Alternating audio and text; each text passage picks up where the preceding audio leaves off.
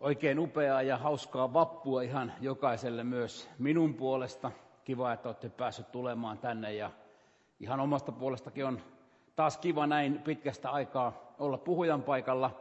Nykyään kun näitä puheenvastuuta tulee tällä tavalla vähän harvemmin, niin niistä osaa sitten ehkä toisella tapaa myös nauttia. Toivottavasti myös teille jää kaiken jälkeen edes sellainen pieni nautinto tästä, vaikka se ei tämän puheen ja yleensäkään näiden puheiden pääteemana ole.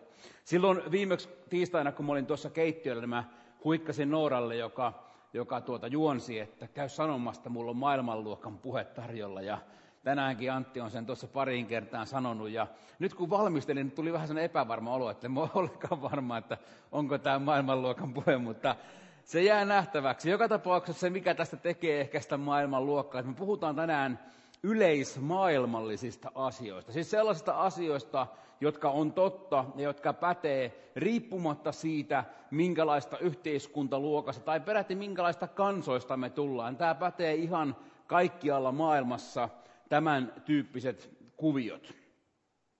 Lähes vuosi sitten oli itse asiassa kuitenkin kesäkuun puolella. Mä pidin puheen, joka muuten löytyy meidän seurakunnan nettisivuilta. 6.6. se on päivätty ja sen puheen nimi oli Paras kysymys ikinä. Ja moni teistä varmasti muistaa sen, mutta siinä puhuttiin siitä parhaasta kysymyksestä, mitä ihminen ikinä voi itseltänsä kysyä. Ja tämä, tämän illan puhe liittyy samanlaiseen tematiikkaan, mutta tämä on totta kai täysin oma puheensa. Tämä ei niin kuin sillä tavalla ole mitään vanhan lämmittelyä. Molempien innoittajina on ollut loistava pastori Andy Stanley. Mä oon tässä nyt kävellyt paljon töihin ja kuunnellut podcasteja, koska mä oon huomannut, että musiikkiin kerkee jollakin lailla sitä kyllästyä, kun siinä kolme varttia aina kävelee suuntaansa, niin rupeaa, rupeaa turtumaan, mutta kuuntelee siinä hyvää opetusta samalla. Ja sillä, sillä idealla ollaan täällä, tai niin kuin sillä innoituksella, mitä mä oon siinä pitkin kevättä saanut, niin mä oon koonnut semmoisen yhdenlaisen, yhdenlaisen setin meille tänään. Mietipä tällaista asiaa.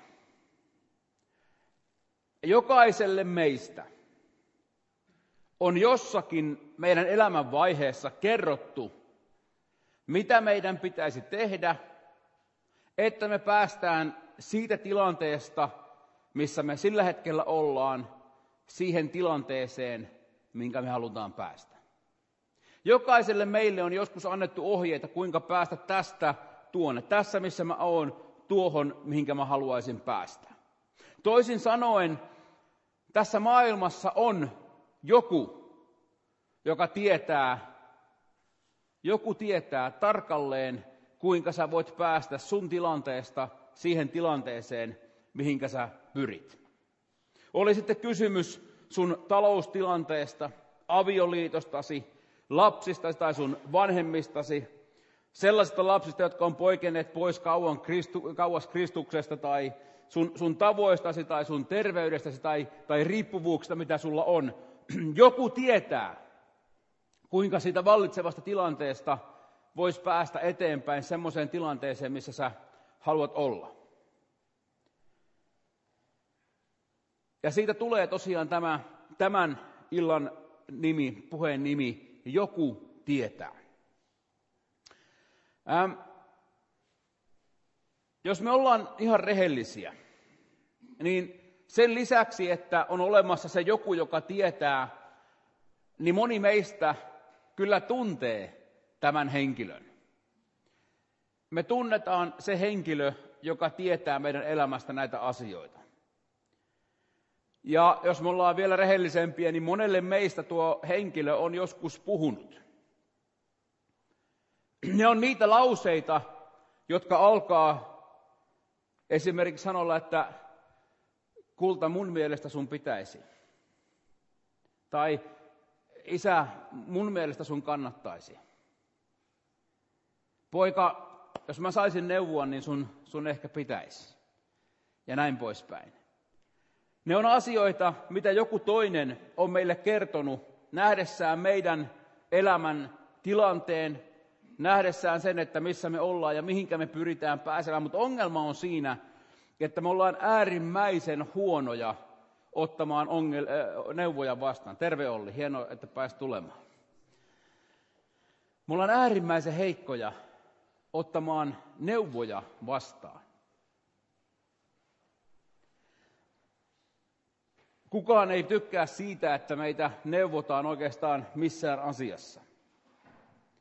Okei, mä oon aloittanut tämän puheen pikkusen tällä lailla kryptisesti. Mä teen pienen sivupolun tähän ja, ja tota, mä palautan teidän mieleen vielä sen viime, viime vuotisen puheen.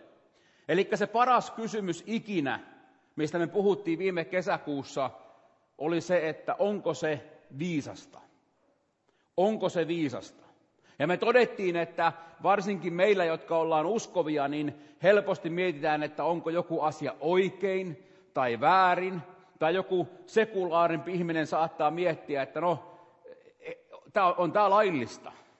Että ei tämä niin kuin laitonta ole.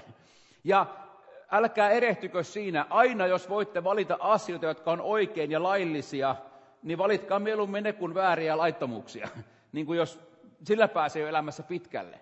Mutta se ei välttämättä ole se paras kysymys, vaan on hyvä kysyä, että onko se viisasta. Ja me todettiin vielä, että on kolme näkökulmaa siihen, ottaen huomioon mun menneisyyteni. Ja kun sä otat huomioon oman menneisyytes, onko se viisasta? Kun sä otat huomioon tämän hetken tilanteen, onko se viisasta? Ja kun sä otat huomioon se, missä sä tulevaisuudessa haluat olla, onko se viisasta? Ja me puhuttiin paljon tästä aiheesta silloin viime kesänä. Onko se viisasta? Jos sä mietit omaa taloushistoriaasi, minkälaisia talouspäätöksiä sä oot tehnyt, niin onko tämä uusi hanke viisasta? Kun, kun meillä on tällä hetkellä kotona tämän ikäisiä lapsia, onko tämä ratkaisu viisasta? Ja jos mä haluan tulevaisuudessa työskennellä lääkärinä, onko mun tänään viisasta linsata koulusta? Te ymmärrätte hyvin nopeasti, että tämä on äärimmäisen hyvä kysymys. Mutta mä otan pikkusen toisenlaisen näkökulman nyt tänään. Mä väitän tänä iltana, että jokaisella meistä on asioita, joita me kadumme. Virheitä, joita me ollaan tehty. Ne voi olla isompia tai, tai, tai pienempiä virheitä, mutta me ollaan tehty joskus päätöksiä, joita me kadutaan. Ja ne ihmiset, jotka sanoo, että minä en kadu mitään, tai niin kuin Ollin tarinassa se mies, joka varasti puita, että minä en kadu mitään, niin jokainen meistä kuitenkin katuu. Se, joka sanoo, että ei kadu mitään, on yleensä se ihminen, joka on hyväksynyt sen tosiasian, että hän ei voi menneitä muuttaa. Ja siitä näkökulmasta hän toteaa, että en mä, en mä kadu, se on tehty mikä tehty. Mutta se ei tarkoita sitä, että jos se ihminen voisi mennä taaksepäin, valita muutamia asioita toisin, tehdä muutamia valintoja vähän toisella tavalla, etteikö hän menisi, jos se olisi mahdollista. Meillä jokaisella on asioita, mitä me saatetaan katua. Ja se voi olla, että se liittyy tiettyyn elämänvaiheeseen, voiko me päästä takaisin, tai voi, että liittyy yhteen viikon loppuun, yhteen koulun päättäjistä tai yhteen ainoan yöhön, joka tuli vietettyä väärässä paikassa väärän ihmisen kanssa, ja me kadutaan sitä, mitä me tehtiin.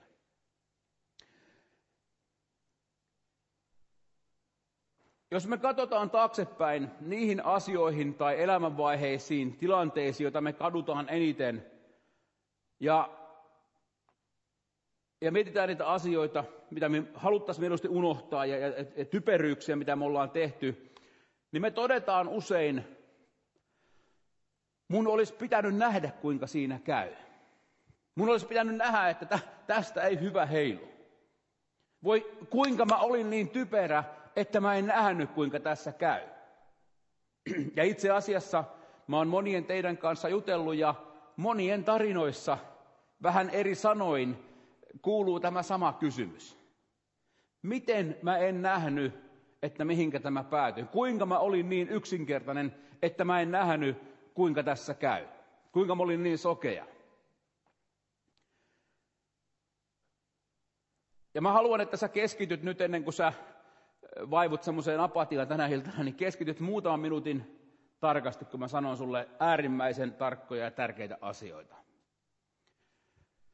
Jos on niin, että sun olisi pitänyt nähdä, mitä sun päätöksestä seuraa.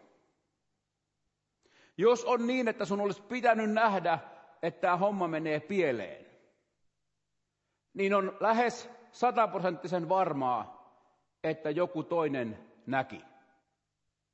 Joku toinen näki sen ihan yhtä selkeästi kuin sun olisi pitänyt se nähdä. Joku toinen näki, että tuossa ei hyvä heilu. Tuossa sattuu vielä Juhaa leukaan, niin kuin kummelissa sanotaan. Toisin sanoen, kun sä mietit sitä elämän typerintä ratkaisua, sitä vaihetta, mitä sä kadut eniten ja mietit, miten mä olin niin sokea, niin sun elämässä oli joku, joka ei ollut yhtä sokea. Oli joku, joka tiesi, että noin ei tarvitsisi tehdä. Tuosta, tuo, tuo ei kannata, tuo ei ole järkevä ratkaisu. Ja joko kävi niin, että sä et kuunnellut, kun sulle sanottiin. Tai sua ei koskaan varotettu. Koska se ihminen, joka näki, ajatteli, että et sä kuitenkaan kuuntele.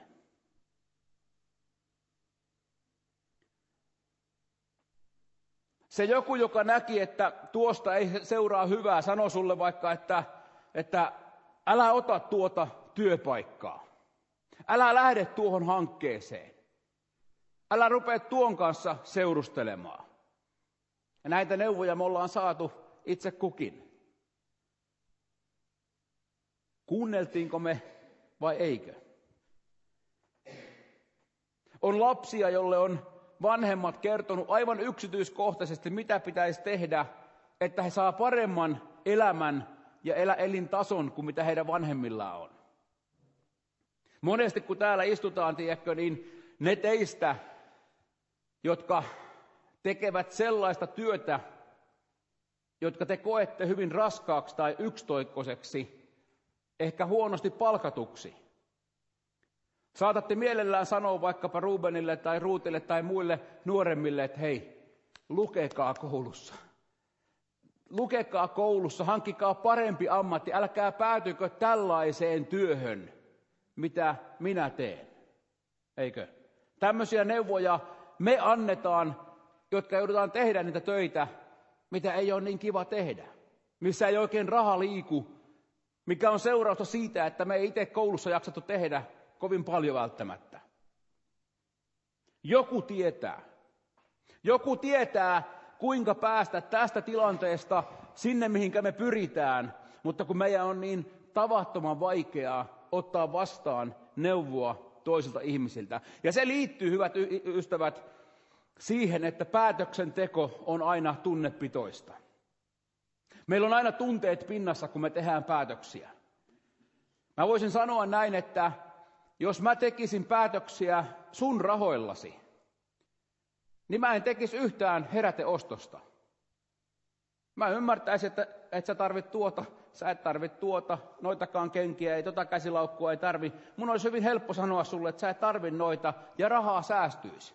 Mutta kun sä itse mietit, niin joo, mutta kun mä haluan tämän, mä tämän mä just haluan. Ja sä teet talouspäätöksen ja näin se menee. Joku tietää, Päätöksenteko on tunteellista, mutta me ei lähetä nyt sinne päin. Mutta me rukoillaan, että hei Jumala, näytä mulle, mitä mun pitäisi tehdä. Jumala, että en, en, mä oon sulle sanonut miljoonan ihmisen kautta. Mä oon sanonut sulle sun vaimon kautta ja sun lasten kautta ja sun naapurin kautta ja postilionin kautta. Ja ryökälle naapurin koirakin haukkuu sulle sitä tietoa, mitä sun pitäisi tehdä. En mä enää puhu sulle. Sä et kuuntele. Sä et kuuntele sitä viestiä. Jos et sä mitään muuta ymmärrä tänä iltana, niin ymmärrä se, että valtavan usein Jumala valitsee puhua meille toisten ihmisten kautta. Hän puhuu kyllä raamatun kautta, mutta hän puhuu ihan älyttömän usein toisten ihmisten kautta.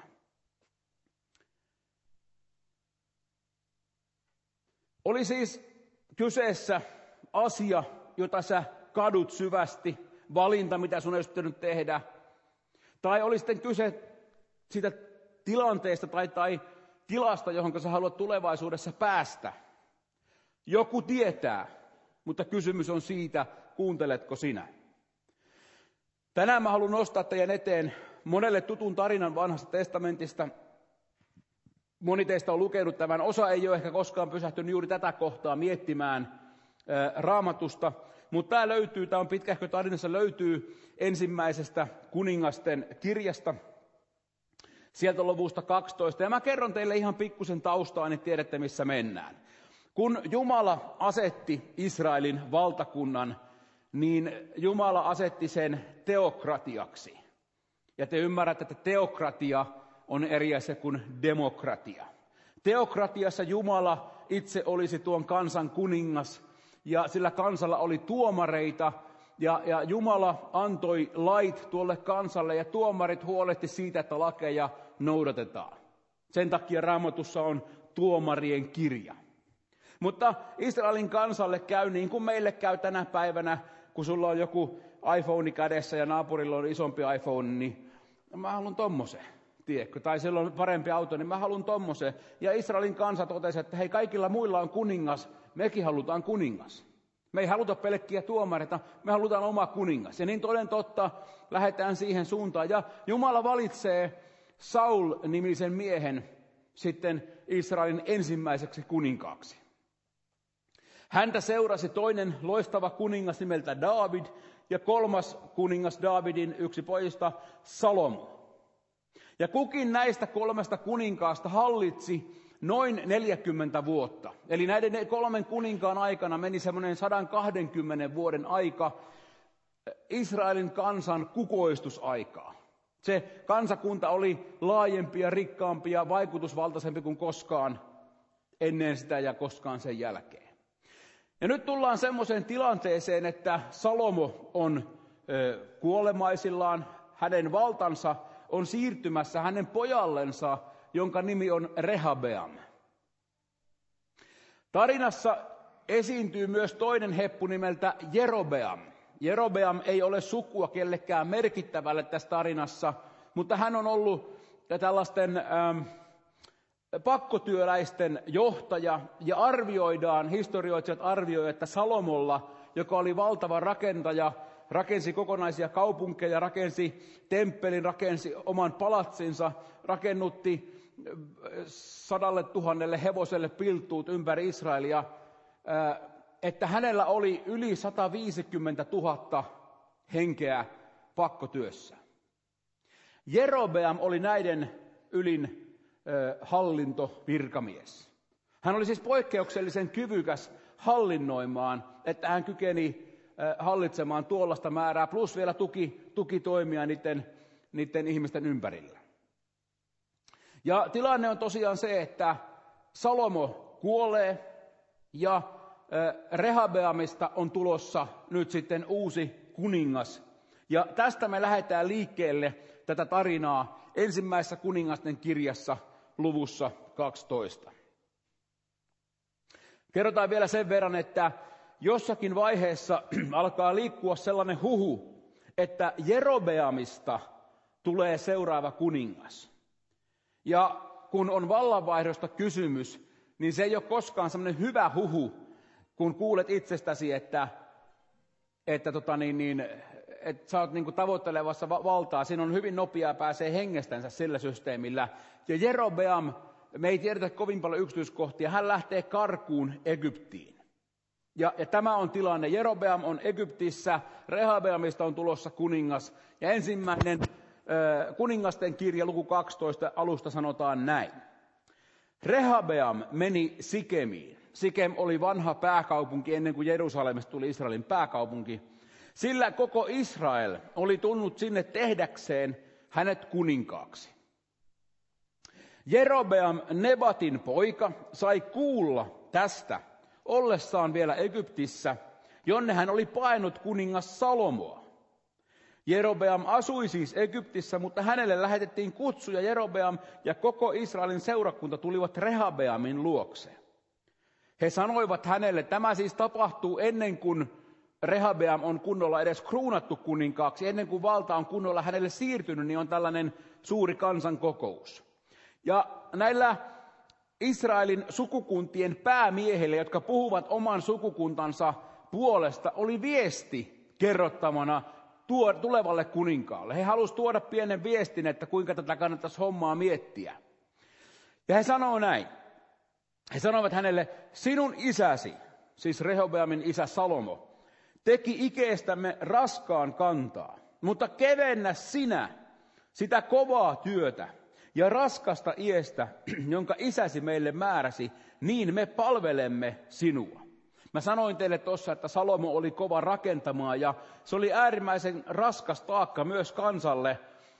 Jossakin vaiheessa mainitaan, että oli 80 000 ihmistä pelkästään hakkaamassa kiveä ja 70 000 oli kantamassa niitä kiviä. Niitä hakattiin jossakin vuoristossa ja vietiin valtavia matkoja niin kuin käsipelillä sinne, missä niitä tarvittiin. Se ei ollut ihan kevyttä hommaa. Ja Rehabeam vastaa. Ja nyt huomaatte, Rehabeam tekee kaksi loistavaa päätöstä. Älykkään ihmisen hyviä päätöksiä. Kaksi kappaletta samalta mieheltä peräjälkeen. Rehabeam vastasi, hän vastasi heille, menkää ja palatkaa kolmantena päivänä minun luokseni. Niin kansa lähti. Rehabeam ensinnäkin päätti, että hän ei hätiköi tämän asian suhteen. Hän pyytää kolme päivää aikaa miettiä ja että hän pyytää neuvoa. Aikaa miettiä ja pyytää neuvoja. Aikaa miettiä ja pyytää neuvoja. Kaksi loistavaa päätöstä, jotka Rehabeam tekee. Ja jatketaan. Kuningas Rehabeam kysyi neuvoa vanhimmilta, jotka olivat palvelleet hänen isänsä Salomoa tämän eläessä. Nämä oli niitä kavereita, jotka oli vuosikausia seurannut Salomon hovin tapahtumia ja sitä, kuinka kansa oli kovan paineen alla ja kuinka vaikka valtavia asioita tapahtui, niin kuinka älyttömän paljon se kuormitti kansaa. Ja nämä vanhat, vanhat kokeneet sotaratsut neuvoo tuoretta kuningasta. Hän kysyi, kuinka te neuvotte vastaamaan tälle kansalle? He vastasivat hänelle, jos sinä tänä päivänä ryhdyt tämän kansan palvelijaksi ja palvelet sitä, jos vastaat sille puhuen hyviä sanoja, niin siitä tulee sinun palvelijasi koko elinajaksesi.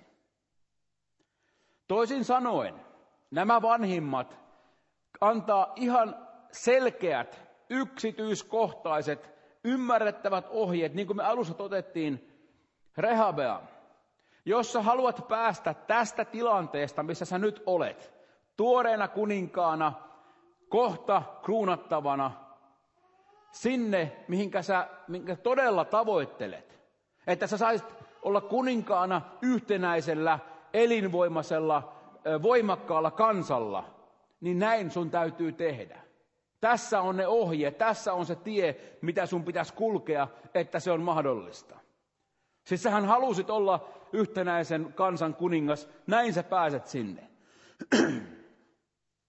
Joten mä vielä nyt väännän tätä hommaa sulle rautalangassa, koska tämä on äärimmäisen tärkeää. Rehabeam ei ollut vielä kuningas. Häntä puhutellaan kuninkaaksi, mutta häntä ei ollut vielä kruunattu.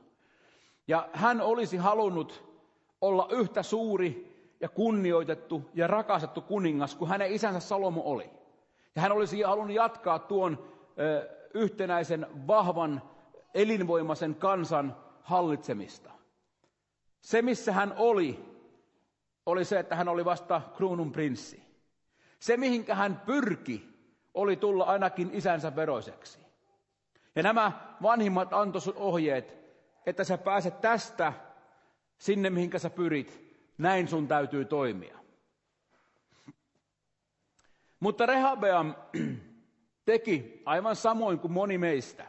Raamattu kertoo, mutta Rehabeam hylkäsi vanhinten hänelle antaman neuvon. Ja nyt jälleen kerran tulee tämmöisiä muutamia sloganeita, mitkä sä voit laittaa muistiin. Kuuntele tarkkaan. Vanhinten antama neuvo oli juuri se, mitä Rehabeamin piti kuulla. Mutta se ei ollut sitä, mitä hän halusi tehdä.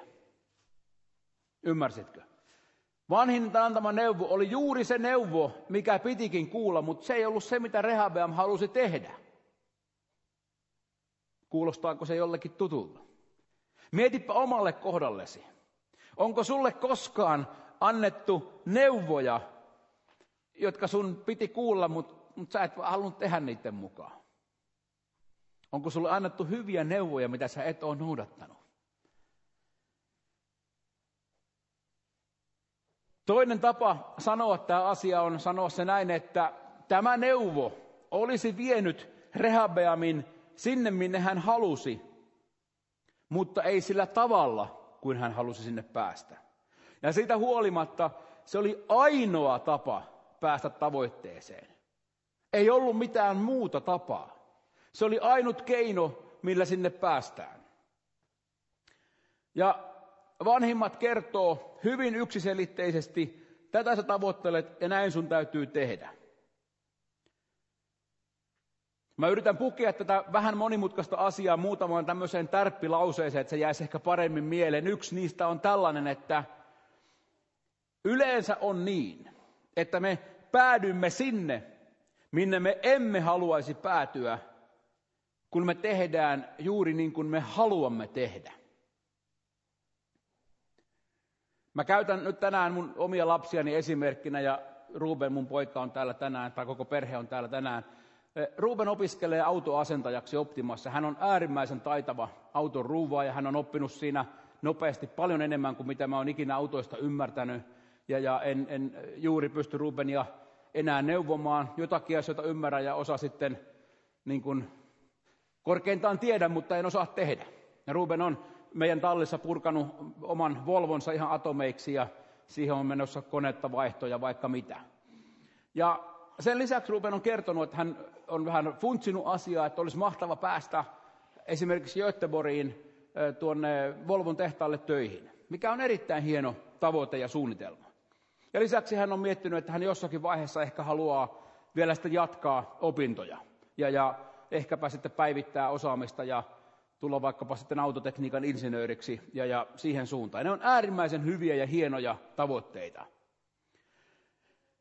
Ö, tilanne on vaan se, että jos vaikka mä en ymmärrä autoista mitään, niin mulla on sen verran paljon elämän kokemusta, että mähän voin antaa Rubenille tarkat ja yksityiskohtaiset ohjeet siitä, kuinka se tapahtuu.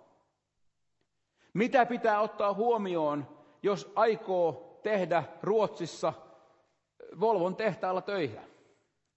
Yksi asia on se, minkä Ruben on tehnytkin ihan oikein. Hän on valinnut nimenomaan Optiman, jossa hän saa koulutusta ruotsin kielellä, mikä huomattavasti helpottaa työntekoa Ruotsissa, jos kaikki autosanasta on opittu ruotsiksi. Ja se on ihan viisaasti tehty.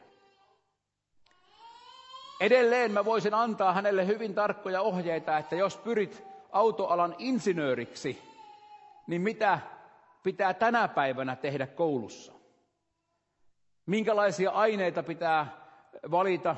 Minkälaisia valintoja pitää tehdä, kun kaverit haluaa lähteä vapun viettoon ja itsellä olisi joku mahdollinen koe tulossa? Mitä mun pitää valita tänään, että mä tulevaisuudessa voin olla autoinsinööri? Ja mä voin antaa Rubenille hyvin yksinkertaiset, selkeät ohjeet. Kyse on siitä, kuunteleeko hän. Ja sama pätee meihin kaikkiin. Tämä oli vain nyt Rubenin esimerkki, kun se oli ajankohtainen, mutta ihan samalla tavalla. Me voidaan antaa toisillemme ohjeita avioliiton suhteen, lasten kasvatuksen suhteen, työuran suhteen. Me voidaan nähdä hyvinkin selkeitä kuvioita, mitä pitäisi tehdä. Rehabeam hylkää tämän vanhinten neuvoja. Hän kysyy apua kavereiltaan. Hän kysyy apua niiltä nuorilta, jotka on kasvanut yhdessä kanssa ja jotka saa itse asiassa palkan Rehabeamilta. Nämä on Rehabeamin omia hoviheppuja ja heidän tilipussinsa riippuu siitä, että miten Rehabeamille käy. Ja sä voit olla varma, että jos sä perustat kaikki elämän valinnat siihen, että sä kysyt vaan niiltä, jotka on riippuvaisia sinusta, niin suunta on kuulkaa synkkä. Ja niin käy Rehabiamille, koska nämä ihmiset kertoo juuri niitä asioita, joita Rehabeam haluaa kuulla, mutta ei niitä asioita, joita hänen pitäisi kuulla. Ja Raamattu kertoo tällä tavalla. Mutta mutta Rehabeam hylkäsi vanhinten hänelle antavan neuvon ja kysyi neuvoa nuorukaisilta, jotka olivat kasvaneet hänen kanssaan ja olivat nyt hänen palveluksessaan. Hän kysyi heiltä, mitä te neuvotte vastaan, mitä te neuvotte meitä vastaamaan. Huomaatko, että Rehabeam sanoo, että te olette muuten samassa veneessä. Mitä te neuvotte meitä vastaamaan tälle kansalle, joka on sanonut minulle kevennä iästä, jonka isäsi pani meidän päällemme? Jos me ollaan ihan rehellisiä ja edelleen väitän teille, että rehellisyys pääosin tässä elämässä kannattaa. Kun annetaan tarpeeksi aikaa, niin aina löytyy se ihminen, joka puhuu meille niitä asioita, joita me halutaan kuulla. Paljon vaikeampaa on löytää se, joka sanoo se, mikä meidän pitäisi kuulla. On helppo löytää niitä, jotka pönkittää meidän omaa käsitystämme. Kun sä kuulet, mitä sä haluat kuulla, sä teet asioita, mitä sä haluat tehdä, ja päädyt sinne, minne sä et halunnut päätyä. Se on se kuvio tässä maailmassa. Syynä voi olla sun oma egos tai ylpeytes tai jääräpäisyytes tai jopa typeryytes. Neuvoja on saatavilla. Joku tietää, mutta kuunteletko sinä? Silloin nuoret, jotka olivat kasvaneet hänen kanssaan, sanovat hänelle, puhu tälle kansalle, joka on sanonut sinulle, sinun isäsi teki meidän ikemme raskaaksi, mutta kevennä sitä meidän päältämme. Sano sille näin, minun pikkusormeni on paksumpi kuin isäni lantio. On arvioitu, että elämänsä loppupuolella Salomo oli hyvin lihava mies. Koska tuohon aikaan ei ollut paljon ruokaa, se, jolla oli ruokaa, sillä oli varaa syödä sitä, se oli selkeä vaurauden merkki, se oli rikkauden merkki, että on niin kuin kertynyt ylimääräistä. Ja te ymmärrätte, että kun tämä nuori kruunun prinssi tulee uhoamaan siihen, että joo, mutta mun pikkusormenikin on paksumpi kuin isän lantio, niin se oli aika röyhkeää ja, ja koppavaa kielenkäyttöä. Jos isäni on pannut teidän päällenne raskaan ikeen, minä teen teidän ikeenne vielä raskaammaksi. Jos isäni on kurittanut teitä raipoilla, minä kuritan teitä piikkiruoskilla. Kolmantena päivänä Jerobeam ja koko kansa tulivat Rehabeamin luo, niin kuin kuningas oli sanonut, palatkaa kolmantena päivänä. Kuningas vastasi kovin sanoja, hylkäsi neuvon, jonka vanhimmat olivat hänelle antaneet. Ja jos sä tunnet tämän tarinan, Rehabeam vastaa kovin yksityiskohtaisesti sille, mitä hän aikoo tehdä ja, ja, ja kuinka, kuinka ankara kuningas hän tulisi olemaan. Kahden loistavan päätöksen jälkeen Rehabeam tekee yhden surkean, järkyttävän surkean päätöksen. Ja kun kansa kuulee Rehabeamin vastauksen, niin he lukee oman ennalta valmistetun vastauksensa kuninkaalle. Koko, kun koko Israelin kansa huomasi, ettei, Isra- ettei kuningas kuunnellut sitä, se sanoi kuninkaalle, mitä osaa meillä on Davidiin. Ei meillä ole perintöosaa Iisain poikaan, majoillesi Israel, pidä itse huolta talostasi David ja israelilaiset menivät kotiinsa. Tuo ö, joitakin aikoja aikaisemmin Israelissa oli jonkunlainen kapina, siellä oli Shiba-niminen tämmöinen kapinajohtaja, ja on ilmeistä niin, tai, tai historian tutkijat toteaa, että tuossa lausunnossa, minkä kansanjohtajat lukee Rehabeamille, käytetään sellaista kapinallista kieltä. On ilmeistä, että sitä, se, se kapina oli hyvin tunnettua ja siellä kapinan, tämmöistä kapinasanastoa oli sisällytetty tähän, tähän mietelauseeseen, että kaikki tiesi, mistä on kysymys. Ja tuo kommentti, hoida itse talosi David, oli hyvin loukkaava kuninkaalle. Jos se käännettäisiin nykykielelle, niin tarkoittaa suurin piirtein sitä, että rakenna itse ja sitten tulisi se V-alkuinen suomalainen kirosana talosi. Ja näin tylysti kansa vastaa Rehabeamille. Todella kovan vastauksen.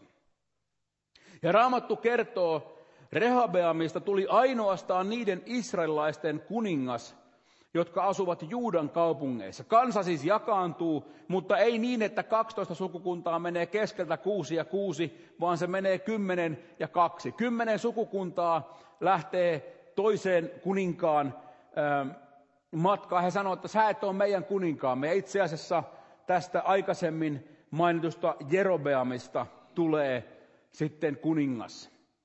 Ja kun sä luet vanhaa testamenttia, se riippuu vähän siitä, mistä sä aloitat, niin siellä voidaan puhua Israelista, Juudasta, pohjoista valtakunnasta, eteläistä valtakunnasta, Efraimista ja näin poispäin. Ja se tarkoittaa nimenomaan sitä, että tästä hetkestä eteenpäin, kun Rehabeam tekee surkean päätöksen, kansa jakaantuu ja ne kymmenen sukukuntaa ovat siis se pohjoinen valtakunta Israel ja siellä on kuninkaana Jerobeam. Ja Juudan kaupunkiin jää kaksi sukukuntaa, eteläinen valtakunta Juuda, jota Rehabeam sitten hallitsee. Ja Rehabeam ajattelee, että no hän jatkaa kuitenkin näitä, näitä töitä ja hän lähettää verotöiden valvojan ö, värväämään sitä lisää kivenhakkaajia. Kun kuningas Rehabeam lähetti verotöiden valvojan Adoramin, israelilaiset kivittivät hänet kuoliaaksi. Silloin Rehabeam nousi kiireesti vaunuihinsa pakeni Jerusalemiin. Näin Israel on kapenut Daavidin kuningashuonetta vastaan aina tähän päivään asti. Israelin valtakunta jakautui kahtia, eikä se ole koskaan palannut enää ennallensa. Kaikki vain sen tähden, että yksi jääräpää ei kuunnellut hyviä neuvoja. Hän kyllä sai niitä neuvoja, mutta hän ei kuunnellut. Hänelle kerrottiin, mitä pitäisi tehdä, että hän saisi haluamansa, mutta kun hän ei vaan kuunnellut. Joku tietää tarkalleen, mitä sun pitäisi tehtävä, tehdä, että sä pääset siitä, missä sä olet, sinne, mihinkä sä tässä elämässä tavoittelet. Ja sä et koskaan pääse sinne, ellei sä kuuntele. Kaksi elämän ohjetta poimitaan Rehobeamilta ja sen jälkeen lähdetään syömään nakkia. Ensimmäinen elämän ohje on se, että kun sä teet, mitä sä haluat, kun sä teet, mitä sä haluat, sä et pääse sinne, minne sä haluat. Ja jos sä teet aina vaan oman tahtosi mukaan, jos sä aina valitset vaan sen, mikä sun mielestä on kiva, niin sä et koskaan pääse sinne, mihinkä sä loppujen lopuksi haluaisit päästä. Ja mä nyt sanon, tämä on vähän tylyä, mutta on ollut niin hieno vappu, että vähän voi tylyttääkin. Jos, jos et sä ole siellä, missä sä haluaisit olla, jos, et sä, jos, jos sun talous ei ole semmoinen kuin sä haluat, tai, tai sun ihmissuhteesi ei ole siinä kunnossa, kun sä haluaisit niiden olevan, jos sun avioliittosi ei ole semmoinen kuin sä haluat, jos sun fyysinen kuntosi ei ole sillä tasolla, kun sä haluaisit sen olevan, jos sun työpaikkasi tai työelämäsi, työurasi ei ole semmoinen kuin sä haluat, jos et sä ole siellä, missä sä haluaisit olla, niin sä teet jotakin väärin. Lopeta sen tekeminen. Se on se ajatus tässä. Koulu on loistava esimerkki. Meillä kaikilla on ollut lapsena todennäköisesti jonkunlainen haaveammatti. Joku on haaveillut, että tulisi lentäjäksi tai joku poliisiksi tai palomieheksi ja joku lääkäriksi, kuka mistäkin. Ja opettajat kyllä ilomielin kertoo meille tai opintoohjaaja, että joo, jos sä haluat lääkäriksi, niin kyllä sun kannattaa ainakin tuo pitkä matematiikka ja fysiikka ottaa, ainakin oli silloin sillä nimellä, mä en tiedä, onko ne muuttunut. Kemiaa kannattaa, tällaisia aineita sun on tärkeä lukea, että sä saat lääkärin paperit, ja sekään ei sitä tarkoita, mutta sulla on mahdollisuus lähteä yliopistoon niitä opiskelemaan. Mutta liian monta kertaa ei me ole haluttu noudattaa niitä ohjeita. Ja me sanotaan, että mulla on niin huono koulupää. Mutta eihän semmoista ole. Ja huonoa koulupäätä on vain laiskoja ihmisiä. Koska se, jolla on huono matikkapää, joutuu tehdä kaksi kertaa enemmän töitä, että ymmärtää. Eikö totta?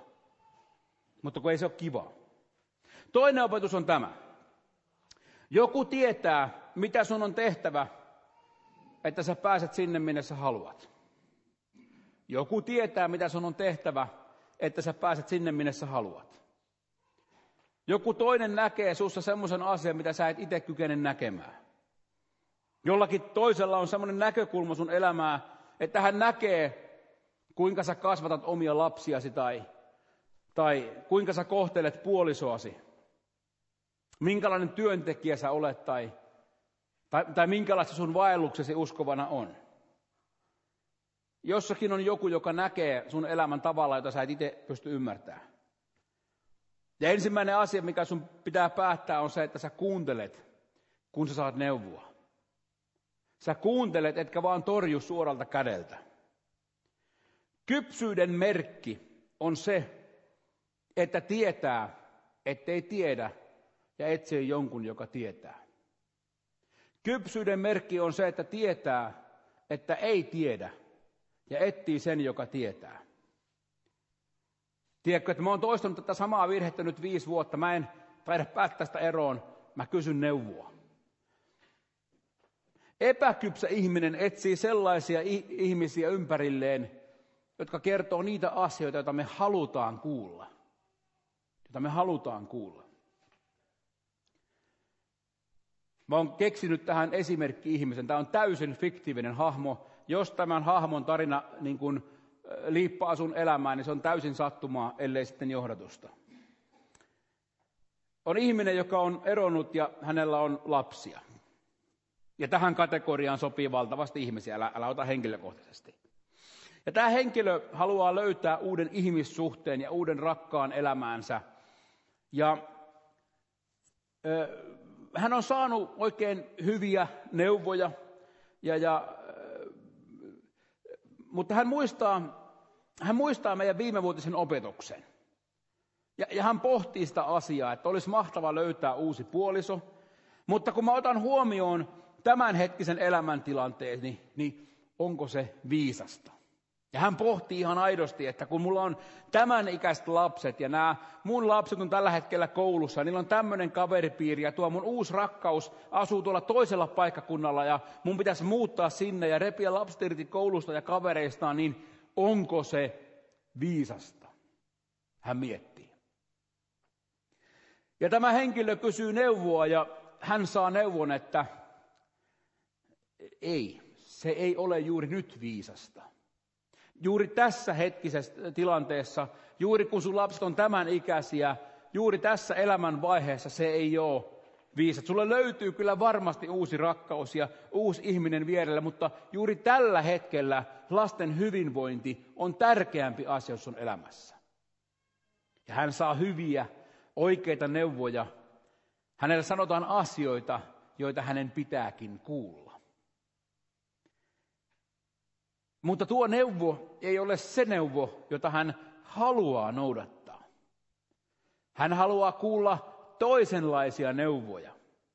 Hän haluaa sen uuden rakkauden nyt ja heti. Ja hän etsii lisää neuvoa. Ja hän kertoo tilanteestaan Facebookissa. Ja hän saa siellä toisenlaisia neuvoja. Ihmisiä, jotka kertoo, että sä olet ansainnut onnen. He kertoo, että sulla on oikeus omaan elämään. Sä et ole mitään velkaa kenellekään. Sä teet juuri niin kuin sä haluat. Ja nämä on niitä asioita, joita tuo ihminen haluaa kuulla. Ja hän toden totta haluaa tehdä juuri niin kuin hän itse haluaa.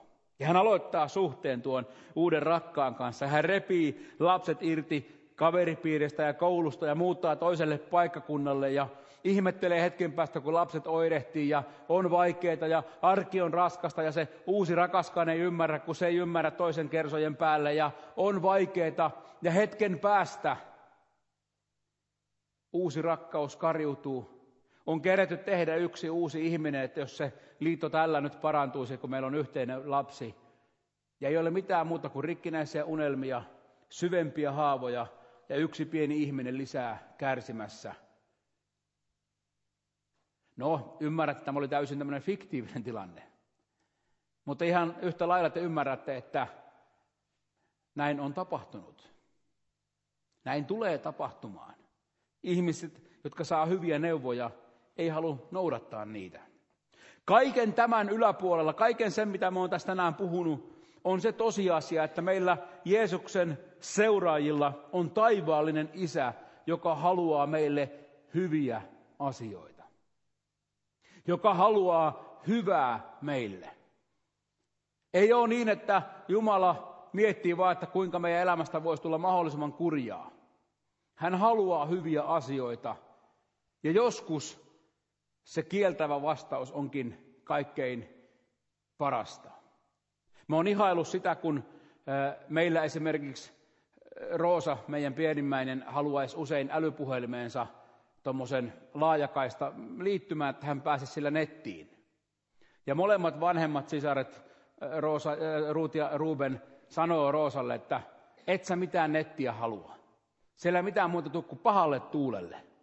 Elämä menee pilalle vaan ja ne haluaa suojella Roosaa. Ja te ymmärrätte siinä mikromaailmassa, juuri siitähän on kysymys. Pelkästään sillä elämän kokemuksella, mikä Ruutilla ja Rubenilla on, he on saanut riittävän paljon altistusta internetin maailmalla, että he on löytänyt paljon kivaa, mutta he on löytänyt paljon sellaista, joka tuo vaan huonon fiiliksen. Ja sillä kokemuksella he haluaa sanoa pienimmälle siskolle, että älä kiirehdi. Kyllä sä kerkeet nettiä vielä selata. Kyllä sä kerkeet vielä tässä elämässä ahdistua. Ei sun tarvista vielä. Ja jos tilanne olisi vähän, jos olisi vähän vanhempia, niin Roosan kohdalla tilanne tulisi siihen samaan tilanteeseen. Hän on kuullut asioita, joita hänen pitää kuulla. Mutta onko ne asioita, joita hän haluaa tehdä? Ja jos valinta olisi täysin Roosan, voi olla, että hän ei kykenisi siihen ja haluaisi silti valita sen netin. Edelleen me käytiin Ruutin kanssa hieno keskustelu, kun häntä harmittaa joskus, kun, kun ystävät on jatkuvasti puhelimella. Ja mä vaan sanoin, että, että, joo, että siinä on se tausta sille, minkä takia minä tuun joskus sanomaan huoneesta, laita se puhelin pois, nyt on ulkona auringonpaiste, menkää pihalle, nauttikaa tästä elämästä, tehkää jotakin muuta kuin koko ajan puhelimella. Ja Ruut sanoi, että joo, hän, hän ymmärtää ihan hyvin. Että se ottaa joskus päähän, mutta hän ymmärtää. Ja ne on asioita, joita meidän pitää kuulla, koska ne vie meidät sinne, missä me halutaan loppuviimein olla. Joku tietää, mitä meidän pitäisi tehdä, että me päästään sieltä, missä me ollaan, sinne, mihinkä me halutaan. Etsi siis se ihminen, jolla ei ole mitään voitettavaa eikä mitään hävittävää siinä, että hän kertoo sulle totuuden. Ja kun sua neuvotaan, niin noudata neuvoja. Kaksi loppuvinkkiä, sitten lopetetaan tämä homma. Mieti kolme semmoista asiaa, jota sä olisit aina halunnut tehdä, ja ala tekemään niitä. Kolme semmoista asiaa, jota sun olisi aina pitänyt tehdä, aloita tekemään niitä. Ja mieti kolme semmoista asiaa, joiden tekeminen sun pitäisi lopettaa, ja lopeta. Mä sanon sen näin. Tekeminen ratkaisee, ei toivominen. Tekeminen ratkaisee, ei haaveilu. Tekeminen ratkaisee, ei pelkkä suunnittelu. Tekeminen ratkaisee, ei pelkkä puhuminen. Jos sä teet asioita, jotka estää sua pääsemästä sinne, minne sä haluat, lopeta niiden tekeminen. Yksinkertaisena esimerkkinä, jos sä haluat päästä hyvään ammattiin, lopeta koulussa lintsaaminen. Eikö totta? Jokainen teistä ymmärtää, että tuo on ihan päivän selvä. Mitä edemmälle, tässä, pidemmälle elämään me mennään, sitä isompia ne asiat on. Mutta löytyy asioita, jotka estää meitä menemästä siihen suuntaan, mihinkä me haluttaisiin loppuviimein kulkea. Kaikkein traagisinta tässä tarinassa, minkä olen tänään kertonut, on se, että raamatun mukaan Rehabeamin isä Salomo oli kaikkien aikojen viisain mies. Hän oli koko elämänsä saanut kuulla sitä viisautta, mikä hänen isällänsä oli. Salomo oli kirjoittanut muun muassa näin, sanalaskut 22.3, järkevä näkee vaaran ja piiloutuu. Mutta yksinkertainen tai lapsellinen tai typerä jatkaa kulkuaan käy kohti ja maksaa tai joutuu kärsimään, sanoo tämä käännös. Joku on nähnyt, mihinkä sun tie on viemässä. Ja se joku on ehkä kertonut sulle, oletko sinä kuunnellut. Joku tietää, miten sä pääset sieltä, missä sä olet, sinne, mihinkä sä haluat mennä. Kuunteletko sinä?